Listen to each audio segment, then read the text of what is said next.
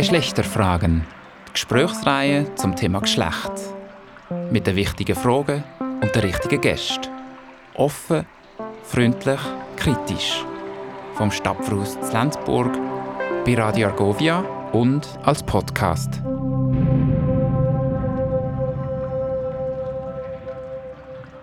Guten Tag, willkommen hier im Stapfhaus Lenzburg zu diesem Gespräch und zum Podcast der Gesprächsreihe Geschlechterfragen.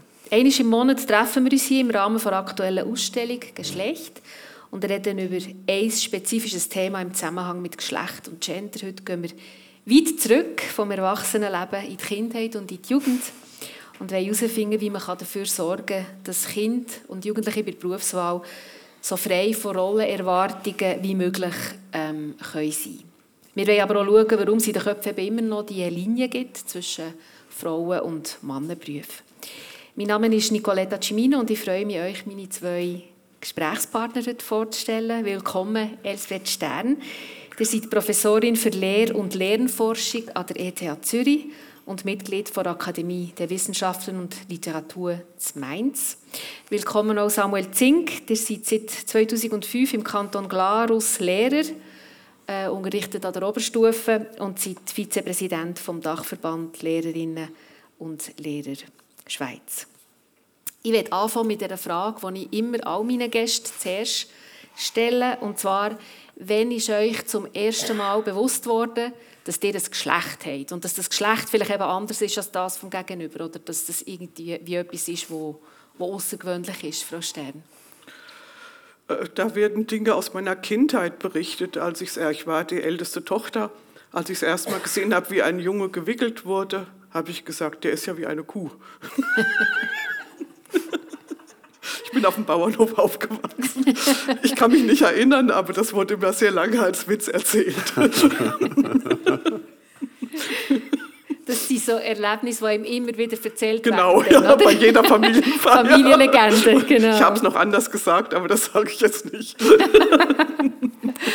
Herr Zink, wie war es bei euch? Ja, ich überlege gerade, das ist noch schwierig zu sagen. Also, was mir sicher sehr bewusst wurde, ist, als sich meine Eltern getrennt haben und wo nachher meine Mutter eine Partnerin hatte. Dort ist mir wirklich bewusst worden, es ist anders, wenn man ein Mann ist. Also, das ist einfach für mich so ein Erlebnis gewesen, jetzt bin ich der Mann im Haushalt. Wie alt seid ihr denn? 11 bin ich. Mhm. Also eigentlich noch ein wichtiger Moment eigentlich auch schon anfangs Pubertät, oder? Ja. Mhm. Wir reden heute über Berufswahl und Stereotypen in der Berufswahl. Frau Stern, wie war das bei euch gewesen? Also, habt ihr schon als junges Mädchen gewusst, was ihr werden wollt? Ja, und zwar, ich wurde nicht in die Richtung beeinflusst. Ich bin, wie gesagt, auf dem Bauernhof aufgewachsen. Aber ich wusste mit 15, ich möchte Professorin für Psychologie werden. Ich wollte forschen, wie die Menschen denken. Ich hatte gute Lehrer in Deutsch und in Englisch und so weiter, aber ziemlich schlecht in Mathematik und Naturwissenschaften. Die haben gesagt, da gibt es eigentlich nichts Neues mehr zu entdecken, was natürlich nicht stimmt. Seitdem ich an der ETH bin, weiß ich, was es da alle gibt. Und dann dachte ich, dann mache ich mal das, was die Chemiker gemacht haben in Chemie, versuche ich mal bei den Menschen zu machen. Und da wusste ich mit 15, ja, das muss wohl Psychologie sein. Ich kannte keinen Psychologen, ich kannte auch niemanden, der einen Psychologen kennt, aber ich dachte, das muss es sein. Mhm. Dass das ein sehr weibliches Fach ist, das habe ich erst gesehen, als ich dann immatrikuliert wurde in Marburg und ungefähr damals 60% der Mitstudierenden weiblich waren. Inzwischen sind es noch ein paar mehr, aber da hatte ich mir keine Gedanken drüber gemacht. Und wo dir eure Eltern das haben gesagt, dass die das werden wollen, wie haben die reagiert? Ja, der Vorteil ist, wenn man keine akademischen Eltern hat, die können einem nicht reinreden. Eigentlich hieß es damals, Psychologie ist eine brotlose Kunst, was will man damit werden? Aber die mussten Vertrauen zu mir haben, dass ich schon weiß, was ich tue. Hatten sie auch. Wie war das bei euch, Herr Zink? Die Berufswahl, die Entscheidung, was wird die? Wie war das? Also ich hatte keine eigentliche Berufswahl, weil ich bin ins Langzeitgymnasium und wir haben keine. Und dann war die erste Auseinandersetzung der Fragebogen, den man ausfüllen musste für das Maturafest. Was machst du nachher? Und da musste ich aufschreiben, was ich mache nachher. Und da habe ich mir zuerst mal die Frage gestellt, ja, was mache ich jetzt nachher? Und danach bin ich so ganz stereotypisch an männlichen Vorbildern nachgegangen und hatte zwei gehabt. Eher richtig. Also ich komme aus einer Familie, wo alles entweder Lehrpersonen sind oder in der Pflege tätig sind. Und so männliche Vorbilder für mich waren so Lehrpersonen, die ich auf meinem Weg hatte, auch im Gymnasium. Und dann ist entweder Lehrperson oder Wirtschaft. Und danach habe ich mit Wirtschaft angefangen und habe sehr schnell gesehen, das hat zu wenig mit Leuten zu tun. Mhm. Und dann bin ich wieder weg und bin nachher richtig Lehrperson eingeschlagen. Mhm. Und ihr habt noch vorher, jetzt, bevor eben die Matur war, habt ihr nicht einen Traumberuf gehabt? Es gibt doch so... Es ist ein bisschen, vielleicht eine Legende, aber es gibt doch viele Buben, die sagen, ich will Lokomotivführer werden oder Kranführer. Also, das ist, mein Traumberuf war Lokführer. Genau so. Aber das ist eher so vor der Pubertät ist das der Traumberuf gewesen. Nachher, weil ich viel Sport gemacht habe, wäre schon ein Traum gewesen, so richtig Trainer oder richtig Profisport zu gehen. Mhm. Aber das ist immer nur ein Traum geblieben. Das habe ich auch nie in Betracht gezogen, wirklich das einzuschlagen. Ihr unterrichtet ja jetzt eben Oberstufen, das heisst, ihr begleitet eigentlich auch jetzt die Jugendlichen in einer wichtigen Zeit, nämlich wenn es um die Ausbildung geht. Wie ist das jetzt heute im Vergleich zu, als ihr selber so alt warst? Es ist noch schwierig, ich kann den direkten Vergleich nicht machen, weil ich bin direkt ins Langzeitgymnasium und ich unterrichte an der Oberstufe. Der Unterschied ist sicher, dass man gezielter eigentlich sich damit auseinandersetzt. Auch die in meinem Alter sind, dort ist einfach dann während der zweiten Oberstufe hat man gefragt, ja, willst du mal irgendwo schnuppern? Und dann ist meistens die Eltern gesagt, dorthin gehst du schnuppern. Und dann ist man so in Kontakt gekommen. Und heutzutage ist das eigentlich ein Berufswahlfahrplan, den man mit den Schülerinnen und Schülern macht. Und wo das Kennenlernen zuerst kommt und nachher das Kennenlernen von den Möglichkeiten und dann nachher erste Versuche, ja, was passt überhaupt zu mir? Und erst dann also langsam zu einer Entscheidung kommt. Das ist so der Berufswahlfahrplan, wo man ja letztes Jahr auch jetzt wieder erkennen, das Commitment aus der Wirtschaft abholen. Nämlich? Ja, im Moment war es so, dass sie anfangen, sehr früh im Berufswahlprozess eigentlich die Leute anbinden. Mhm. In einem Moment, wo sie eigentlich erst auf der Suche sind, ja, passt das überhaupt zu mir? Vergeben sie ihnen die Lehrstelle und das ist etwa 1,5 Jahre, bevor sie die Oberstufen abschliessen. Und das hat auch eine negative Folge, auch gewisse, die dann einfach nichts mehr machen. Weil ich habe ja jetzt die Lösung für nachher, zufrieden zurückgelehnt und sind doch noch 1,5 wichtige Jahre, die sie in der Oberstufe haben, im Hinblick auf das. Und jetzt ist das Commitment da, dass man wirklich erst am Ende des Prozesses, nämlich in der dritten, letzten Abschlussklasse, anfängt zu suchen.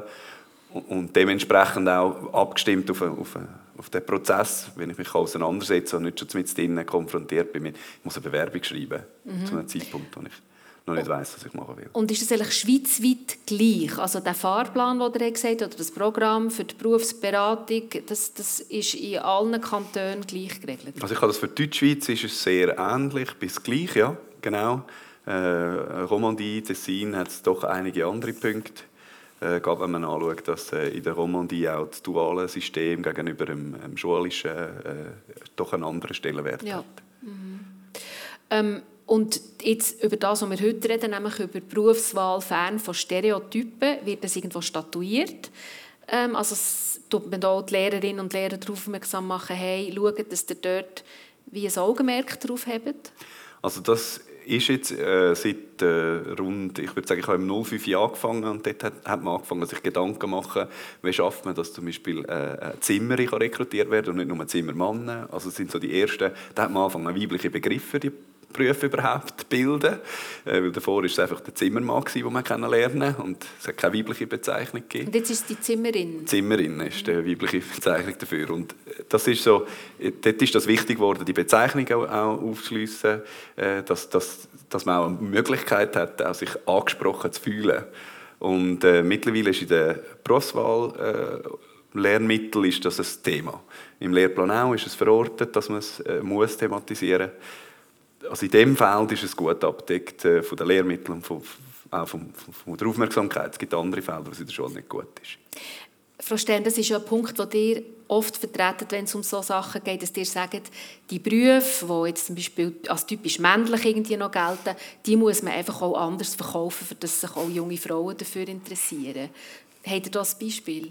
Ja, also beispielsweise an der ETH steht Medizintechnik in fast allen Departementen im Mittelpunkt, auch in angeblich so männlich konnotierten wie Maschinenbau und Elektrotechnik. Und meine Kollegen überlegen schon, ob sie Elektrotechnik in Medizintechnik umbenennen, damit mehr jüngere, begabte Frauen eben das studieren. Also wenn man irgendwo schon einen Unterschied findet, natürlich nur im Mittelwert ist, dass Frauen eher die Tendenz haben oder junge Mädchen auch Berufe zu wählen, wo sie mit Menschen arbeiten, wo sie die Welt irgendwie besser machen können. Wir sehen das an der ETH, dass in Medizintechnik und in Umwelt- und Naturwissenschaften, dort sind sehr viele Frauen eingeschrieben. Das sind wirklich Hardcore-Studiengänge, da muss man Mathematik rauf und runter können, aber da investieren Frauen gerne ihre Intelligenz. Während so in klassischen naturwissenschaftlichen Fächern, wie man sie schon aus der Schule kennt, wie Mathematik, Physik, da sieht es anders aus. Chemie und Biologie ist wieder was anderes, das hat wohl doch mehr schon mit Leben zu tun. Da ist ein relativ hoher Frauenanteil, aber gerade Physik und ja, Maschinenbau und auch ein bisschen Mathematik, das hat eine sehr starke männliche Konnotation. Das war man vielleicht in der Schule schon ein bisschen abgeturnt. Das wählen Frauen eher selten. Deshalb ist es wirklich wichtig, dass man jungen Frauen, die die Welt gern besser machen möchten, dass man denen klar macht, man kann das durch Technik und Naturwissenschaften. Mhm. Es ist im Fall nicht mal nur so bei der akademischen Wegen, sondern als ich mich vorbereitet habe für das Gespräch heute, bin ich so ein bisschen schauen, eben zum Beispiel Schreiner. Mhm. Wie tut sich der Schreinerverband präsentieren und weil das ja eigentlich ein Beruf ist, der immer Zukunft hat. Oder? Das wird nie, die werden nie keine Arbeit haben. Und wenn man zum Beispiel ein eigenes Geschäft hat, kann man auch richtig gut Geld verdienen. Und dann bin ich schauen zum Schreinerverband und es war wirklich extrem männlich geprägt. Die Webseite, man redet, glaube ich, ich bin jetzt gar nicht sicher, man redet auch nur von Schreiner. Dann hat es irgendwann aber in einem Link mal ein junges Mädchen, das beim Zukunftstag quasi ein Holz hat bearbeitet. Aber sonst ist das sehr, sehr männlich konnotiert. Also, ja, müssten da nicht auch eben die ganzen Berufsverbände irgendwie umdenken und sagen, hey, wir müssen irgendwie schauen, dass Frauen sich angesprochen fühlen, auch zum Beispiel von handwerklichen Berufen oder vom Malerberuf. Das ist tatsächlich so. Wir haben zwar in den Lehrmitteln haben wir das, aber sobald sie nachher rausgehen, dann sind sie konfrontiert mit dem, was die Wirtschaft bietet. Und jetzt haben wir es gerade gehört, nicht? Man redet von Schreinerberuf, man redet nicht von der Schreinerin. Es fängt dort an, dass wir in der Gesellschaft immer die männlichen Bezeichnungen für Beruf brauchen, wenn man miteinander redet. Wir brauchen die weiblichen sehr selten. Eben Zimmerin kennt fast niemand zum Beispiel. Das sind so Sachen, wo man... Koch ist auch Koch, oder? Koch ist ein Koch. Das ist noch schwierig. Das ist ein ganzes Netz, das man muss durchdringen muss, dass man wirklich denen das attraktiv machen kann. Und da gehört wirklich jeder Player dazu. Ja. Ich glaube, man muss es wirklich wollen. Also wenn wirklich jetzt mehr Schreinerinnen gesucht werden, muss man klar machen, dass der Beruf sich vielleicht geändert hat, dass man nicht mehr viel Muskeln braucht, um schwere Baumstämme rumzuschleppen.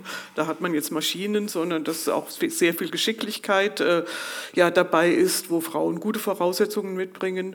Und ich glaube natürlich auch, das ist also ein Problem, das man nicht übersehen darf, ist, wenn eben eine Minderheit von Frauen irgendwo hinkommt und da nicht vorgesorgt wird, dann ist Mobbing von Kollegen schon ein großes Problem.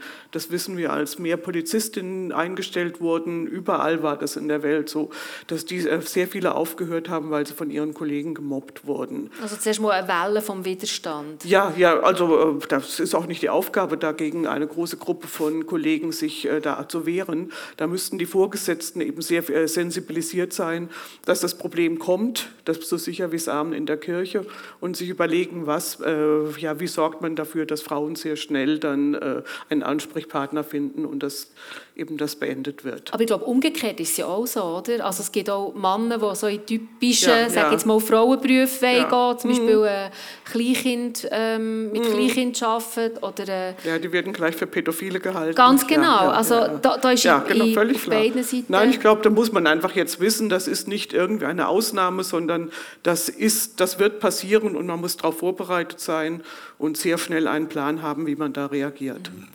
Herr Zink, ihr habt eben Kontakt mit den Kindern und mit den Jugendlichen, die tun sie vorbereiten. Also sind die im Kopf freier als wir vielleicht? Oder haben die immer noch diese Stereotypen? Das ist, also wenn Sie zu uns kommen, haben Sie schon recht viele Jahre Erfahrung. Und Sie sind mit sehr vielen Stereotypen konfrontiert gewesen. Ich sehe das bei meinen eigenen Kindern. Mhm. Ich tue immer Rasenmähen, meine Frau macht das nie. Das ist, und das bleibt, das bildet ein Stereotyp. Wer meint den Rasen? Das ist ein Mann. Und das ist auch darum, interessiert sich mein Bursche eher für das und nicht meine Tochter. Das sind so ganz, ja, bei uns ist es jetzt noch speziell, weil ich, wenn ich komme, bin immer kochen.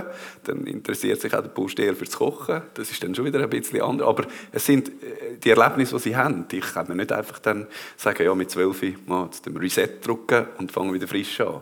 Und das aufzubrechen, ist, denke ich, eine gesellschaftliche Aufgabe, die wir angehen müssen. Wir können nur noch schauen, dass wir es nicht noch mehr kanalisieren oder dass wir vielleicht einen oder anderen aufbrechen. Und das ist unser Auftrag und dem müssen wir nachgehen. Aber hättet ihr das, dass zum Beispiel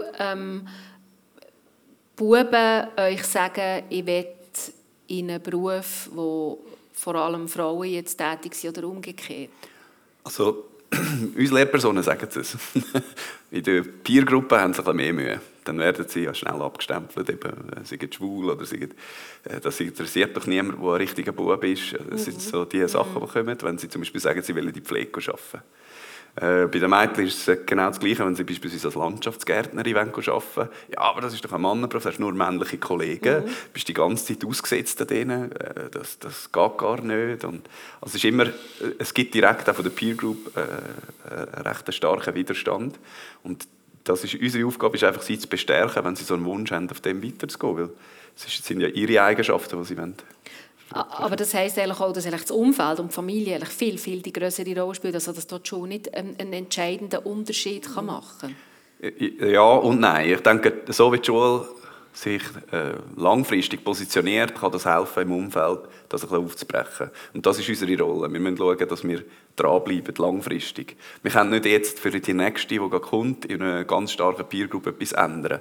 Aber auf die Dauer raus, denke ich, ist es die Aufgabe der Schule, da etwas zu ändern, im Sinne von, dass man sich offen positioniert und das auch thematisiert. Eben, die Sachen thematisieren helfen vielleicht auch, sich dann in der Peergroup anders zu stellen. Mm. Hat sich eigentlich irgendetwas verändert seit 2005, wo ihr von Schule gegeben habt? Ja, jetzt ändert es wieder. Also, es hat sich geändert. Es hat, die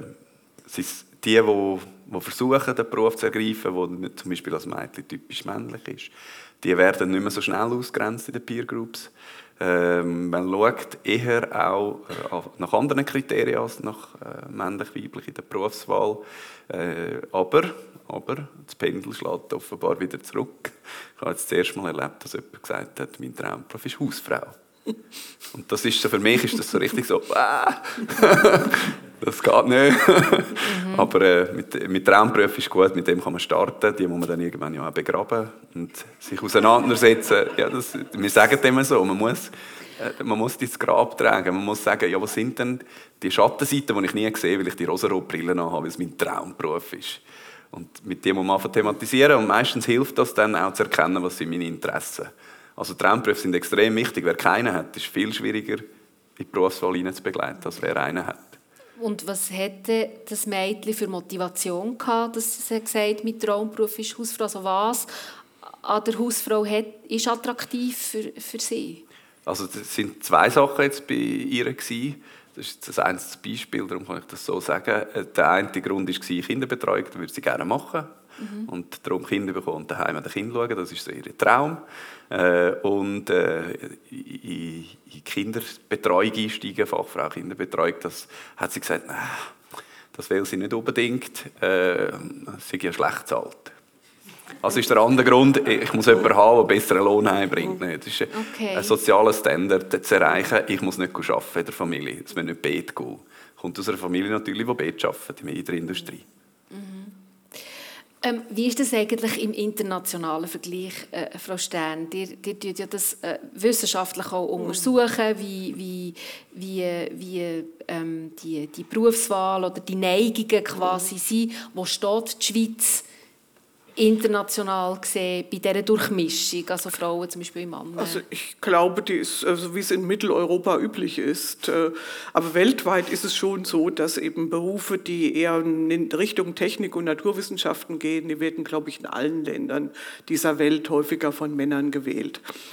Die Zahlen sind ein bisschen unterschiedlich, aber es gibt eine neue, sehr interessante Untersuchung, die zeigt, dass in Ländern, wo es das Gegenteil von Gender Equality ist, wie Saudi-Arabien oder ja, alle die Länder, wo man vielleicht als Frau nicht unbedingt leben wollte, dort ist der Anteil von Frauen in Naturwissenschaften höher als in Ländern, die fast eine Gender Equality hergestellt haben, wie Skandinavien.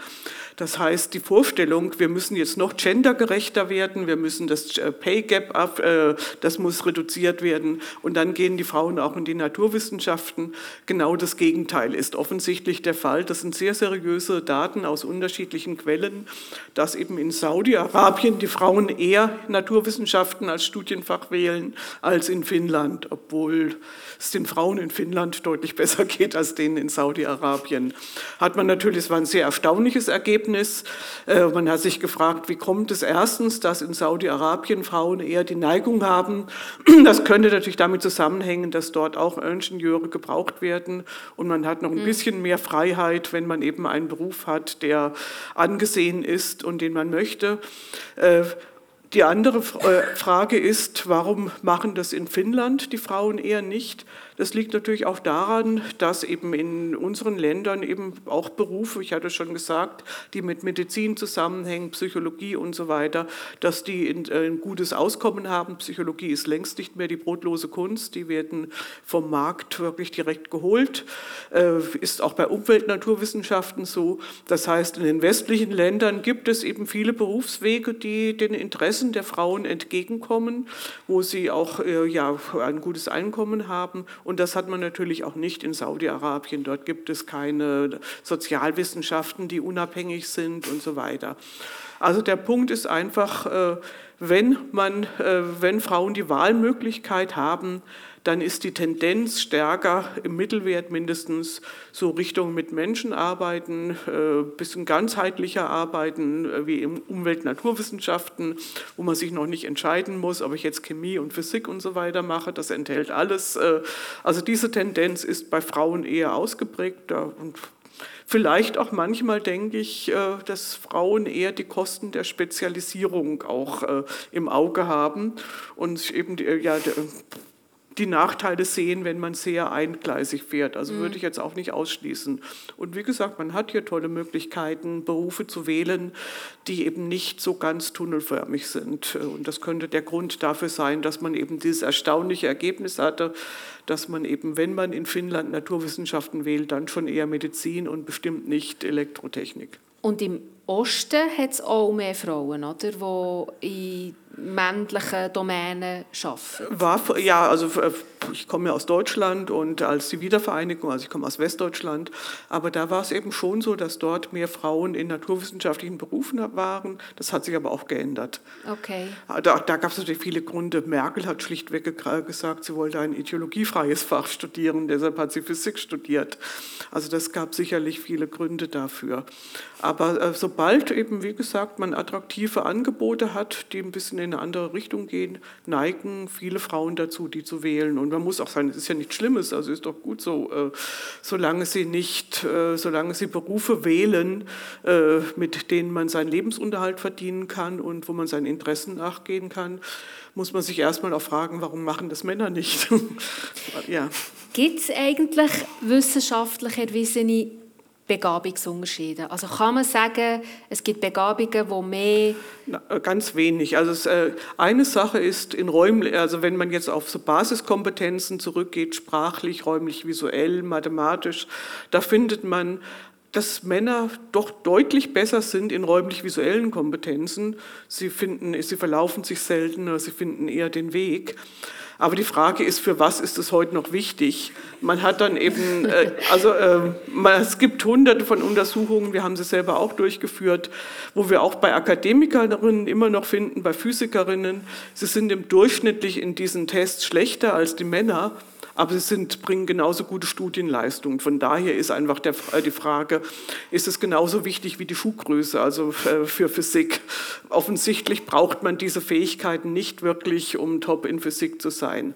Im sprachlichen Bereich sind Frauen ein bisschen besser, aber die Unterschiede werden eben sehr groß gemacht. Die Frage ist ja, wann geht die Schere auf? Und die geht ungefähr auf so mit 13, 14 Jahren.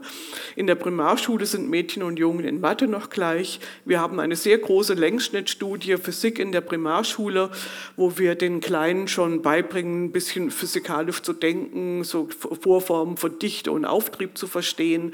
Dort sind Mädchen und Jungen gleich gut. Die Leistungszuwächse, die Lernzuwächse sind identisch. Also gibt es keine Geschlecht. Aber dann, wenn man natürlich in die Pubertät kommt, und das wird ja auch hier in dieser Ausstellung schön klar gemacht, die Natur hat sich eben irgendwann mal für die zweigeschlechtliche Fortpflanzung entschieden. Und da gibt es natürlich Unterschiede im Verhalten, die alle bezogen auf die Fortpflanzung sind. Und man muss sich halt fragen, haben diese Merkmale irgendwann einen Einfluss auf die Berufswahl. Physik und Mathe sind sehr neue Gebiete. Unser Genom ist ungefähr 40.000 Jahre alt. Das heißt, da kann es nicht direkt eine Vorbereitung für Mathematik und Physik gegeben haben. Da muss es sehr viele indirekte Wege geben, die dann doch dazu führen, dass man eben das eine oder andere wählt. Und da hat natürlich schon einfach so etwas wie Gruppenzugehörigkeit spielt eine Rolle. Man zeitlang findet man es vielleicht schick, das einzige Mädchen in einer jungen Klasse zu sein, Queen Bee oder was auch immer.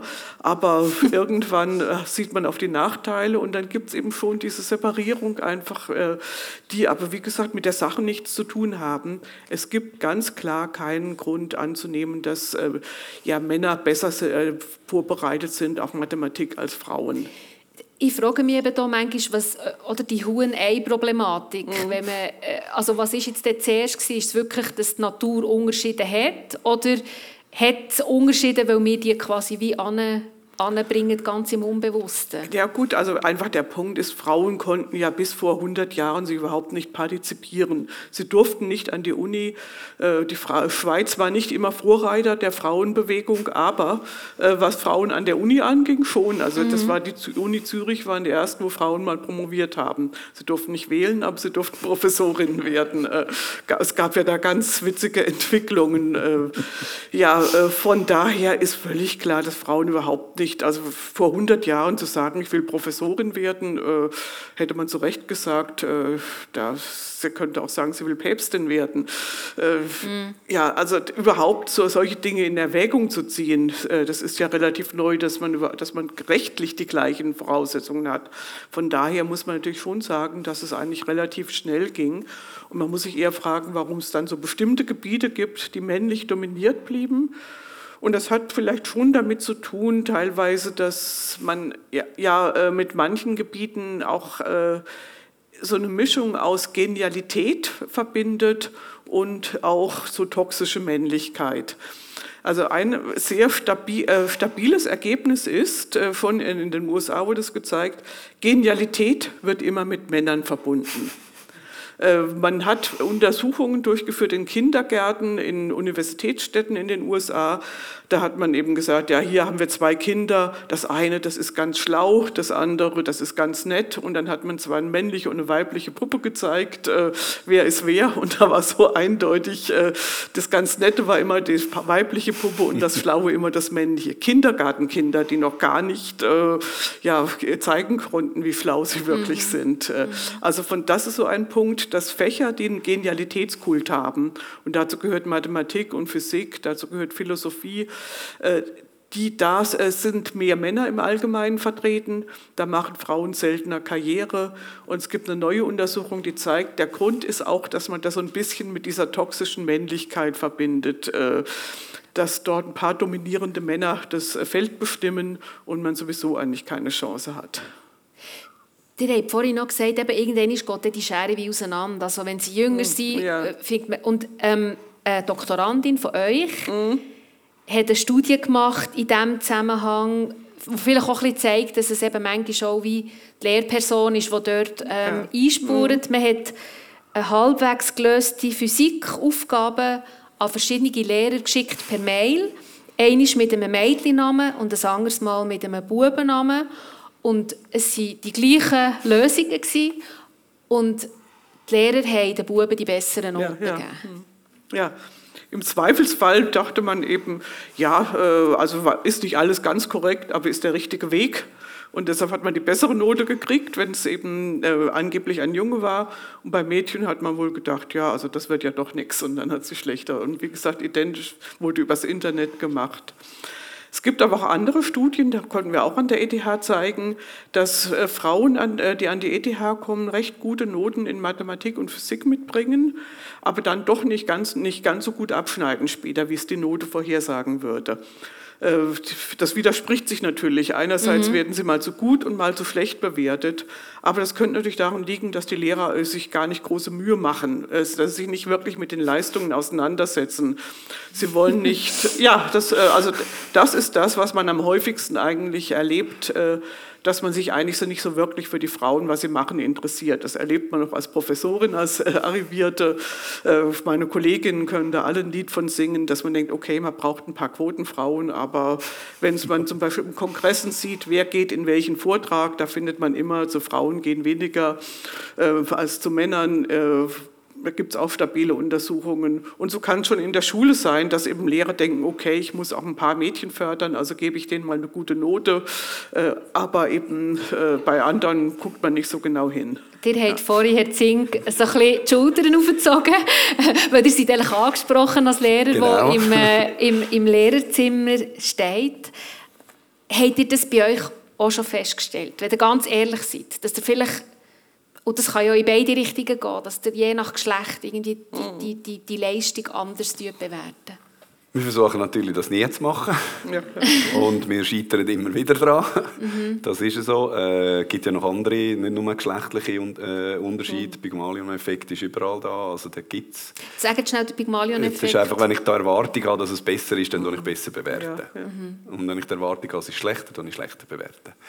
Das ist genau das Gleiche, wenn ich zwei Lehrpersonen die gleiche Prüfung von einer ganzen Klasse gebe. Dann können Durchschnittbewertungen bis zu einer Note differieren in der gleichen, gleiche Prüfung. Und das hat nicht einmal mit den Namen zu tun, sondern einfach auch mit dem, was für Menschenbilder dahinter sind und was man wichtiger erachtet, was für Aufgaben was man auslässt überhaupt.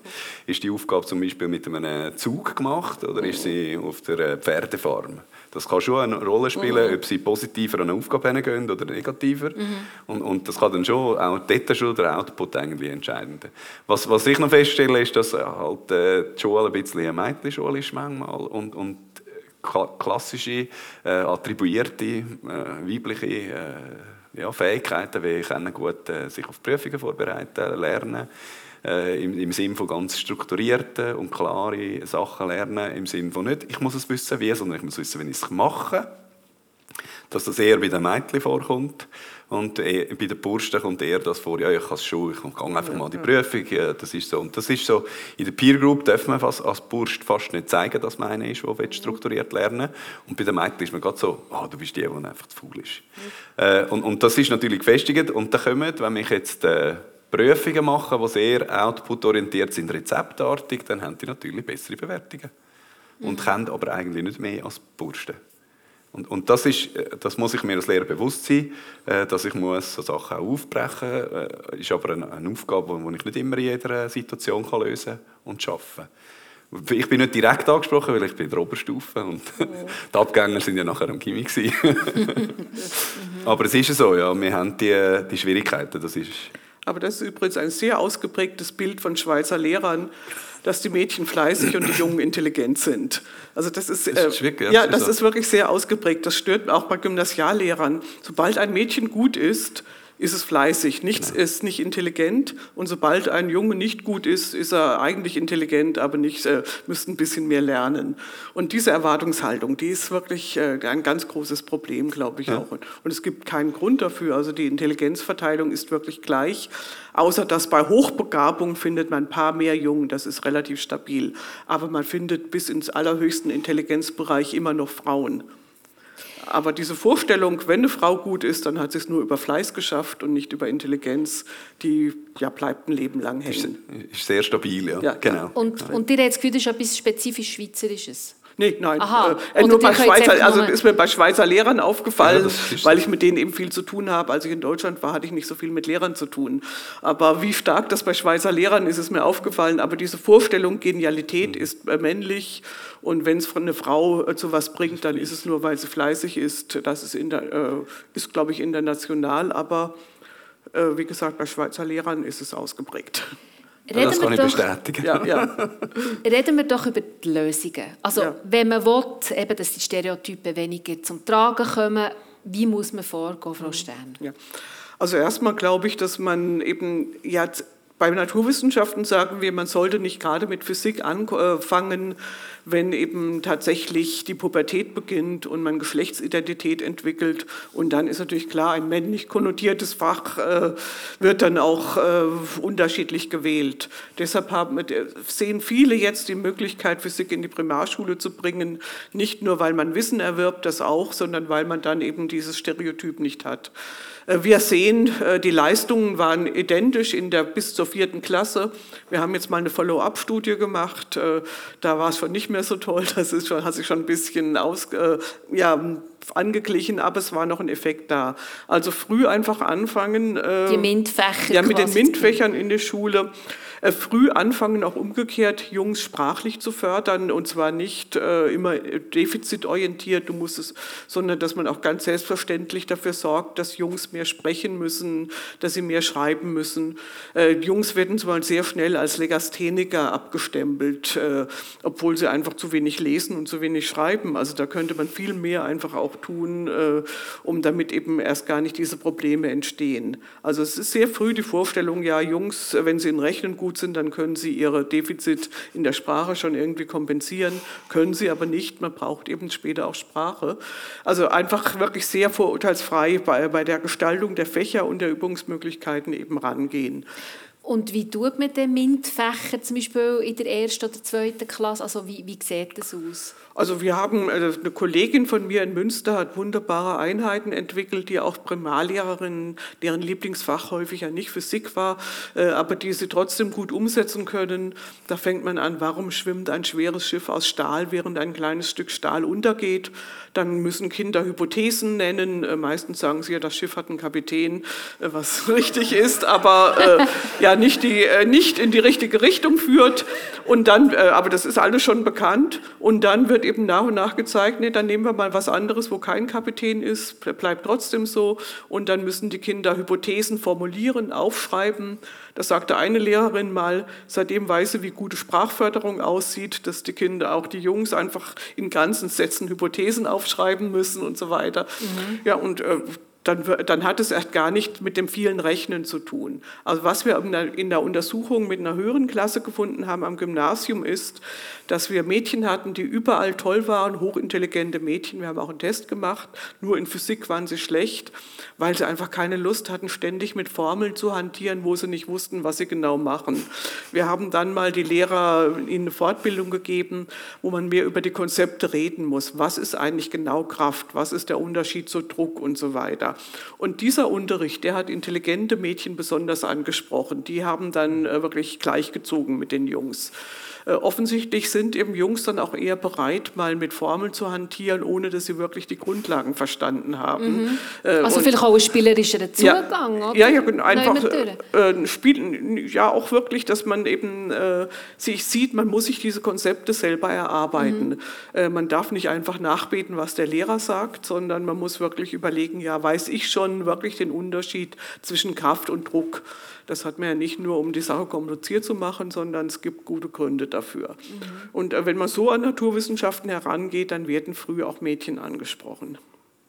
Es gibt ja auch Theorie, die sagt, dass wenn man zum Beispiel nur Mädchenklassen hat, also wenn es geschlechtertrennten Unterricht gibt, dass die Mädchen und die jungen Frauen selbstbewusster und weniger gestört könnten quasi... Vergessen Sie es. Also die Untersuchungen zeigen, das sind mal kurzfristige Effekte. Aber sobald man dann eben was ja die Realität ist, in eine gemischtgeschlechtliche Gemeinschaft kommt, weiß man überhaupt nicht mehr, wie man sich helfen soll, wenn man eben mit dominanten Jungs umgehen muss. Also diese Idee ist alt, aber die systematischen Untersuchungen zeigen, das kann man sich sparen, das sollte man nicht machen. Die Effekte sind, wenn dann mal, sehr kurzfristig und ja, es ist aufwendig, also Finger weg davon. Seht ihr das auch so, Herr Zink? Also ich denke, es tut das Problem einfach verschieben auf später. Ja. Weil man muss sich ja in einer gemischten Gruppe behaupten, als Individuum. Ich sehe, bei der Schule ist für uns Lehrer eine wichtige Aufgabe, dass wir sorgfältig auf die Lehrmittel schauen. Weil in vielen Lehrmitteln, gerade was Naturwissenschaften betrifft, kommen gar keine Frauen vor. Alles nur menschliche. Ja, das ist alles männliche Forscher. Und ist auch der Mathe so natürlich nicht. Da kommen nur die männlichen Beispiele mit all den alten griechischen Männern. Und dabei gibt es auch weibliche. Es ist aber so, dass das für uns schwierig ist, dann das alles auch noch zu leisten. Aber trotzdem müssen wir immer ein Augenmerk darauf legen. Und das ist das, was ich vorher so betont habe. In der Berufswahl sind die Lehrmittel ausgeglichen. Aber daneben gibt es noch ganz viele andere Lehrmittel, wo es eben nicht so ist. Gerade wenn ich ein Sprachlehrmittel habe, und dann ist das Beispiel von einer Kindergärtnerin drin, also eine Lehrperson im Kindergartenunterricht, das ist eine Frau, und daneben dran ist ein Ingenieur, ist ein Mann. Und das sind so, das festigen alles die Bilder, und das hilft nicht mit. Das ist in der Schule schon auch eine Aufgabe, immer wieder das zu thematisieren.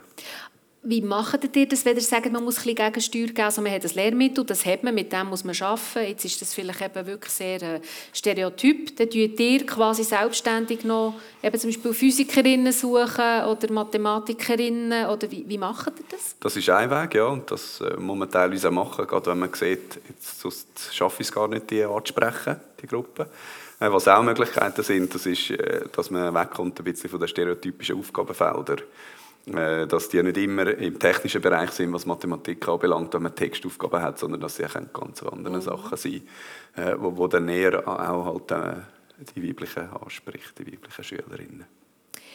Wie tut ihr die Eltern, oder wenn vielleicht die Eltern, wenn vielleicht nur eine Mutter oder ein Vater da sind, einfach das Umfeld, sage ich jetzt mal, das private Umfeld mit einbeziehen in den ganzen Prozess von der Berufs- oder Studienwahl?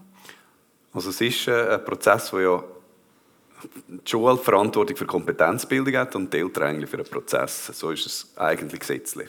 Und vielfach ist es ein Zusammenspiel.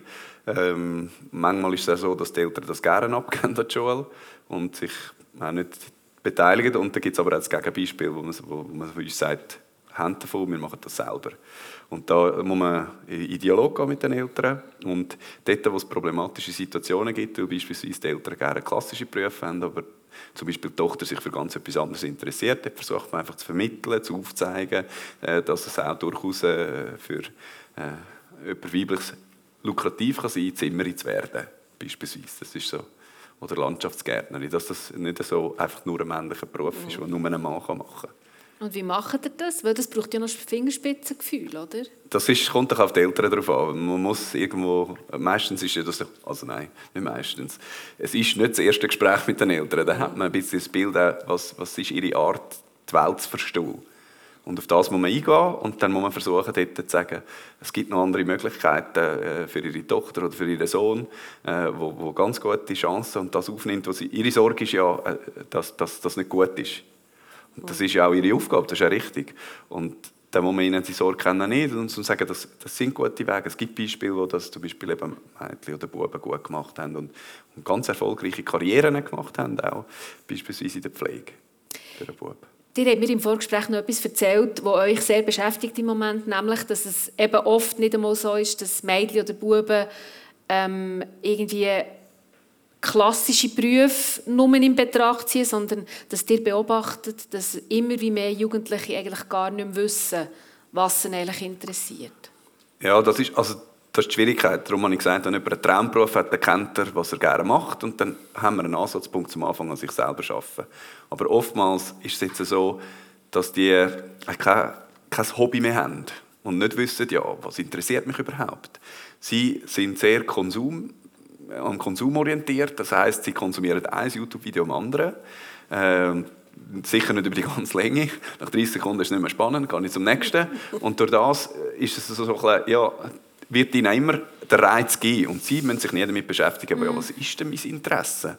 Und bei diesen Schülerinnen und Schülern haben wir tatsächlich Schwierigkeiten, sie auf den Weg zu bringen, sich an sich selber zu interessieren. Ja, was sind denn meine Fähigkeiten und Interessen, die ich habe? Ja. Ja, und da muss man einen Weg beschreiten, wie, dass man einen sagt, jetzt stelle ich dich frei und jetzt da hast du eine Lego-Technics-Box, stelle etwas zusammen, dann weisst du nachher wenigstens, interessiert mich die technische Zusammensetzung von so etwas oder nicht? Mhm. Weil sonst, die haben so keinen Anhaltspunkt und das ist fast schwieriger eigentlich, als wenn sie etwas haben, wo man kann sagen kann, und was sind denn da die Schattenseiten und das Gute, und gibt es Ähnliches in anderen Berufen? Also die neue mediale Welt, auch soziale Medien und so, die wirklich einen Einfluss haben auch auf die Wertung quasi von einem jungen Menschen. Gibt es da auch schon Studien dazu? Ist mir jetzt nicht richtig bekannt und ich glaube natürlich auch, dass es immer ein großes Problem war. Man ist in diesem geschützten Raum Schule, wo man nicht das Gefühl hat, viel selber machen zu können, sondern zu konsumieren. Und plötzlich muss man eine Entscheidung treffen, deren Tragweite man noch gar nicht so kennt. Ich glaube, die Leute werden jetzt schon besser vorbereitet, indem sie Praktika machen, indem auch natürlich manchmal Leute in die Schule kommen, gerade in Berufen, auch beim Handwerk jetzt, wo man händeringend nach Lehrlingen sucht. Aber ja, ich glaube, man muss manche Dinge auch attraktiver vielleicht machen. Und man kann sich ja auch mal vorstellen, dass man mal ein schönes YouTube macht, wie schön es ist, weiß ich, Schreiner zu sein oder ja, wie schön es ist, ja, wie dankbar man empfangen wird als Klempner, wenn plötzlich die Toilettenspülung wieder geht oder was auch immer. Also das kommt vielleicht auch zu wenig vor, dass man wirklich sieht, das sind Berufe, die gebraucht werden und so viel Dankbarkeit hat man eher selten als Lehrer beispielsweise. Das ja, ist genau so. Ja. Man sieht nie ein fertiges Produkt. Ja, ja. Was haltet ihr eigentlich davon, wenn man gezielt zum Beispiel einfach Buben nimmt aus einer Gruppe und mal einen ganzen Tag lang in einen Anführungs- typischen Frauenberuf hineinwirft sozusagen und sie konfrontiert mit dem? Also ich denke, man muss es gut vorbereiten. Es kann nach hinten losgehen, wenn gerade an dem Tag das nicht so gut läuft oder wie auch immer. Also ich glaube, es kann in beide Richtungen gehen und von daher ist es wichtig, dass man es gut vorbereitet und vielleicht auch nachbereitet, darüber spricht, war das jetzt ein typischer Tag oder nicht. Aber einfach, ja, also insgesamt alle modernen Gesellschaften müssen dafür sorgen, dass sich nicht zu viele Blasen bilden und dass man wirklich auch mal in andere Lebensbereiche reinkommt und möglichst nicht nur über YouTube, sondern auch mal in der Realität. Von daher denke ich, das kann eine gute Sache einfach sein. Also eben ja, nicht nur was Gender ja, anbelangt, ja, sondern vielleicht auch Gesellschaftsklasse. Soziale Herkunft, was auch immer, ja, damit man vielleicht mal eine realistischere Vorstellung kriegt. Aber wie gesagt, das kann auch dazu führen, dass man nur seine Vorurteile eben weiterentwickelt. Dem muss man schon ein bisschen gegensteuern. Ich würde zu diesem Zeitpunkt gerne die Fragerunde auftun, euch Gelegenheit geben, Fragen zu stellen unseren zwei Gästen. Wir haben hier ein Mikrofon, das umgereicht wird. Und wären froh, wenn ihr wirklich gut ins Mikrofon reinredet, dass man auch gut hört. Gibt es eine Frage oder eine Anmerkung? Etwas, was ihr findet, über das müssten wir auch noch reden? Das ist wie beim Tanzen, bis mal jemand anfängt. So, Frau Stern, Herr Zink, Sie sind da, um Fragen zu beantworten. Das, was ihr vorher gesagt habt, wegen in dieser Bubble sein und dass sie viel konsumieren und die Interessen gar nicht mehr so können ausleben oder sie gar nicht kennen, ist denn das nicht auch eine Möglichkeit, die Schule ein bisschen anders zu denken? Also in der Schule ist ja auch ganz viel, wo so muss man es machen, so ist es vorgegeben. Und wenn man die Schule ein bisschen auftun würde und ein bisschen mehr im projektartigen Unterricht arbeiten, dass dann die Fähigkeiten wieder viel mehr vorkommen würden oder auch die Interessen und eben dann vielleicht auch gewisse Stereotypien könnten aufgebrochen werden. Also ich stelle fest, dass die Schule heute nicht mehr so ist, dass man nur noch alle das Gleiche macht und so. Das hat sich recht stark gewandelt.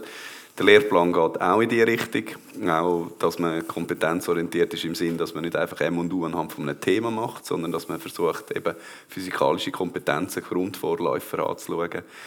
Und im heutigen Modell stelle ich fest, dass die die Schule oft auf 3 Säulen gebaut ist. Der klassische Frontalunterricht, den viele von uns noch von früher kennen, weil man sozialisiert wurde, mit dem Lehrerstab vorne, Fragen erarbeiten, der Unterricht, er stellt die Frage, eine Antwort, meistens die zwei, die es kennen haben und die anderen haben zugelassen. Die instruktiven Unterricht gibt es immer noch, ist kleiner geworden, da gibt es einen kooperativen Teil, wo man quasi miteinander etwas erarbeitet als Schüler, wo man dort miteinander Themenfacetten anschaut, das vierte und dann miteinander bricht, also man kooperativ, und da gibt es einen dritten Teil, wo das selbstorganisierte Lernen ist eine Form davon, aber es geht dort wirklich darum, projektartiger zu arbeiten, eigenständiger zu arbeiten, an eigenen Ideen nachzugehen. Und ich glaube, die 3 Säulen braucht es in der Schule, dass man all das Zeug kennenlernt, und da meine ich, hat sich die Schule jetzt stark gewandelt in den letzten Jahren. Es ist also nicht mehr so, dass man einfach alle reinhocken, das Gleiche machen und so. Also, das ist auch das, was wir vom Lehrverband aus dann sagen, wir wollen die Veränderung der Schule, aber die kann man nicht gratis haben. Ich kann die nicht mit 30 Kindern machen. Das geht irgendwann nicht mehr. Und das kostet, wenn ich kleinere Klassen machen will, wenn ich individueller will, wenn ich auf Stärken eingehen und nicht immer nur auf diesen Defiziten herumreiten. Das ist jetzt der Gap, der entsteht und die Diskussion, die man hat, weil eigentlich die Lehrpersonen gerne dort hingehen. Wenn man zurückdenkt, ist die Schule eigentlich erst so geworden, so frontal eigentlich, wo man eine Schulpflicht eingeführt hat und einfach zu wenig Räumlichkeiten und zu wenig Lehrpersonen hatte. Davor war das Einzelunterricht. Und mit dieser Schulpflicht haben wir eigentlich einerseits etwas Gutes geschaffen und andererseits harzert man noch ein bisschen mit dem nach. Und das ist eine Entwicklung, die man weitermachen muss. Ja. Frau Stern, ist das vielleicht ein Mittel, für eben diese Stereotypen noch mehr aufzubrechen, dass man mehr so Projektarbeit oder Spezialwochen zum Beispiel hat oder Gruppenarbeiten? Auf jeden Fall sind das sinnvolle Lernformen und die kann man auch in allen Fächern durchführen. Das ist mir zum Beispiel wichtig. Ich bilde ja an der ETH Naturwissenschaftslehrer aus, dass man eben auch gerade Projekt- und Physik und Gruppenunterricht in Physik machen kann, damit das Fach auch ein bisschen dieses Nerd-Image los wird. Wichtig ist, es muss unheimlich gut vorbereitet werden. Also Gruppenunterricht, es ist nicht, ich bin dann mal weg oder macht mal, sondern das muss man extrem gut vorbereiten. Wenn man es in Physik macht, muss man ein komplexes Thema haben, also Gruppenarbeit ist sinnvoll, wenn es die positive Interdependenz, wie das hochtrabend heißt, gegeben ist. Das heißt, wenn klar ist, man ist voneinander abhängig. Eine Person kann das nicht allein, eine Gruppe nicht allein, und da muss man sich sehr gut Themen überlegen, und das ist die Aufgabe der Lehrperson oder des Lehrmittels, dass man das eben vorstrukturiert. Und dann auch die Frage ist immer, wie setze ich die Gruppen zusammen? Da bin ich immer eher dafür, dass die Lehrer dort stärker eingreifen und zum Beispiel dann eben auch darauf bestehen, es muss geschlechtsgemischte Gruppen geben, und der Lehrer muss dann nur noch ein Auge drauf haben, dass eben wirklich nicht ein, das kann auch ein Mädchen sein, dass nicht eine Person dominiert und so etwas alles. Also, und dann kann das eine sehr lernwirksame Sache sein. Sie ist, wenn man nur das Fachliche anschaut, viele Untersuchungen nicht lernwirksamer als Frontalunterricht, aber natürlich wird sehr viel nebenbei mitgelernt, und das ist ja auch die Aufgabe der Schule. Aber wie gesagt, zum einen jetzt macht mal und wie manchmal hier der selbstorganisierte Unterricht soll in Zürich umgesetzt wurde, das war sicherlich nicht immer die lernwirksamste und beste Methode. Also man muss wirklich als Lehrperson die Rolle umdenken, aber man wird nicht entlastet. Also man sollte sowas nicht machen, weil man meint, man spart Kapazitäten und Geld. Das Gegenteil ist der Fall. Mhm. Ja. Gibt es sonst noch eine Frage? Ja, da hinten, bitte. Ja, ich habe die Frage, wer wichtig sind denn Vorbildfunktionen? Sie haben es jetzt nicht explizit erwähnt. Ist es einfach ein Baustein oder ist es sehr wesentlich, dass man dass man wirklich Personen sieht in den verschiedenen Funktionen? Also Vorbildmodelle sind sehr wichtig. Sie müssen aber nicht unbedingt gleichgeschlechtlich sein. Es ist wichtig. Also auch ein Wissenschaftler kann für ein junges Mädchen ein Vorbild sein.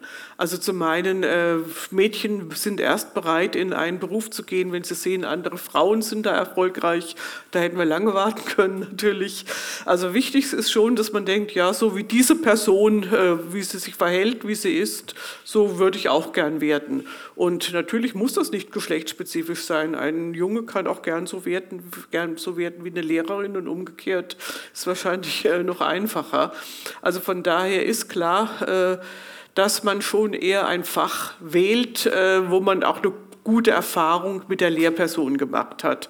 Also man wählt selten ein Schulfach, wo man durch die Bank immer nur schlechte Erfahrungen gemacht hat. Aber wie gesagt, dass jetzt die Vorbilder unbedingt dem gleichen Geschlecht angehören müssen, das ist nicht der Fall. Aber es ist natürlich schon sinnvoll, dass man es beispielsweise auch sieht, man kann auch Karriere machen, wenn man Kinder hat. Da ist man schon eher überzeugt, wenn man eben auch sieht, das haben Leute schon geschafft und vielleicht auch nicht Leute, die aus einer reichen Familie kommen und 5 Kindermädchen hatten oder was auch immer. Also von daher, ja, Vorbilder sind wichtig.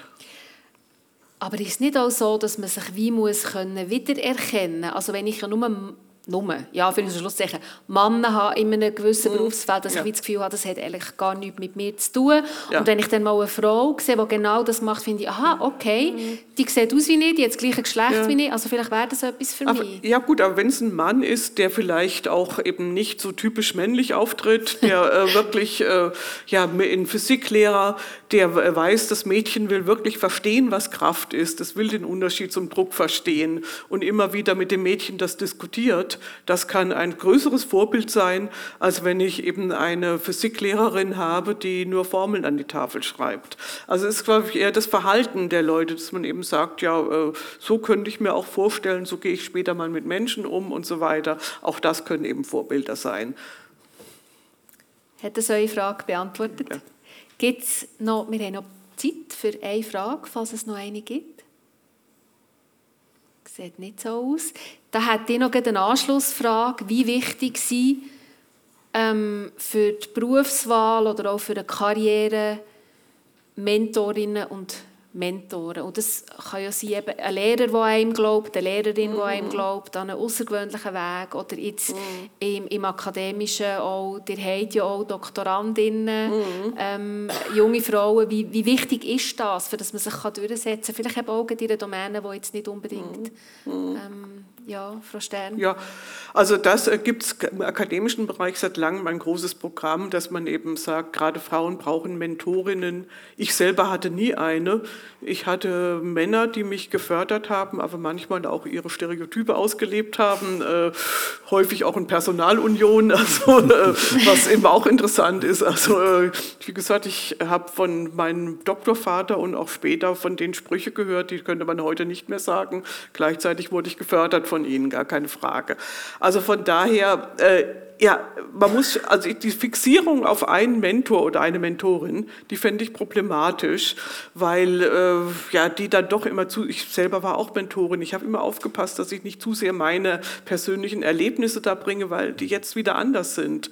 Also von daher würde ich es fast sagen, es ist besser, man hat vielleicht 3 Mentoren als nur eine Mentorin oder ein Mentor, wo man denkt, ja genauso, was der mir jetzt sagt, muss ich machen, er hat ja die Erfahrung oder sie hat die Erfahrung gemacht. Das kann auch nach hinten losgehen. Also von daher glaube ich, dass man eher breiter, man sollte eher Teil einer größeren Gruppe sein und nicht zu sehr dieses Lehrer-Schüler-Verhältnis, was sich ja dann wieder spiegelt im Mentor- und Mentee-Verhältnis haben.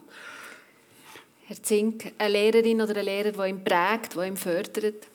Also ich denke, es ist sicher wichtig, dass wir als Schüler Erwartungen haben im Sinne von Erfolgserwartungen und die auch ihnen mitteilen. Ich glaube an dich, das kannst du schaffen.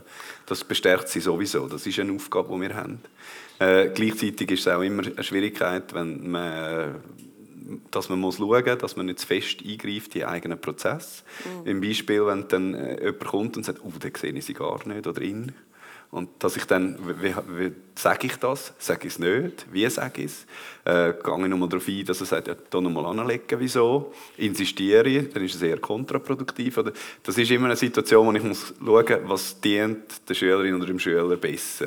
Und das ist dann auch unsere Aufgabe, ja, sie zu bestärken, einen Weg zu wählen. Es ist ja, in der heutigen Zeit ist es wichtig, einen Weg zu wählen. Mit Überzeugung und nicht der Weg zu wählen. Weil heutzutage ist es so, nicht, dass man nicht einen Beruf lernt und noch das Leben das macht, sondern das ist einmal ein Anfang. Und wenn das stimmt für den Anfang, für die ersten 4 Jahre, dann muss das nicht heißen, dass das noch für das Leben stimmt. Ja.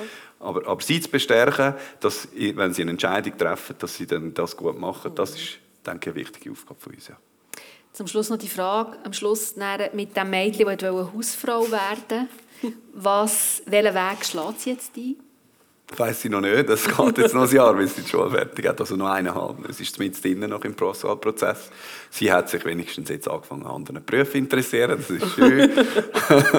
Und da hoffe ich doch noch, dass sie das eine oder andere erleben darf, wo sie sagt, nein, doch, ich habe eine Freude, einen Beruf zu ergreifen und mich zu verwirklichen. Und nicht nur, wobei man muss sagen, Hausfrau ist ganz eine wichtige Arbeit. Man kann ja nicht nur Hausfrau sagen, also das sehe ich ja. Mhm. Was man alles machen muss. Das ist eine riesige Arbeit, die nicht bezahlt ist. Mhm.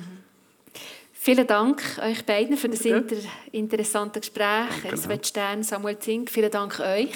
Wenn ihr Interesse habt und wenn ihr die Ausstellung noch nicht gesehen habt, bitte geht doch. Es gibt auch wieder viel, was heute ist besprochen wurde, was man in der Ausstellung sieht.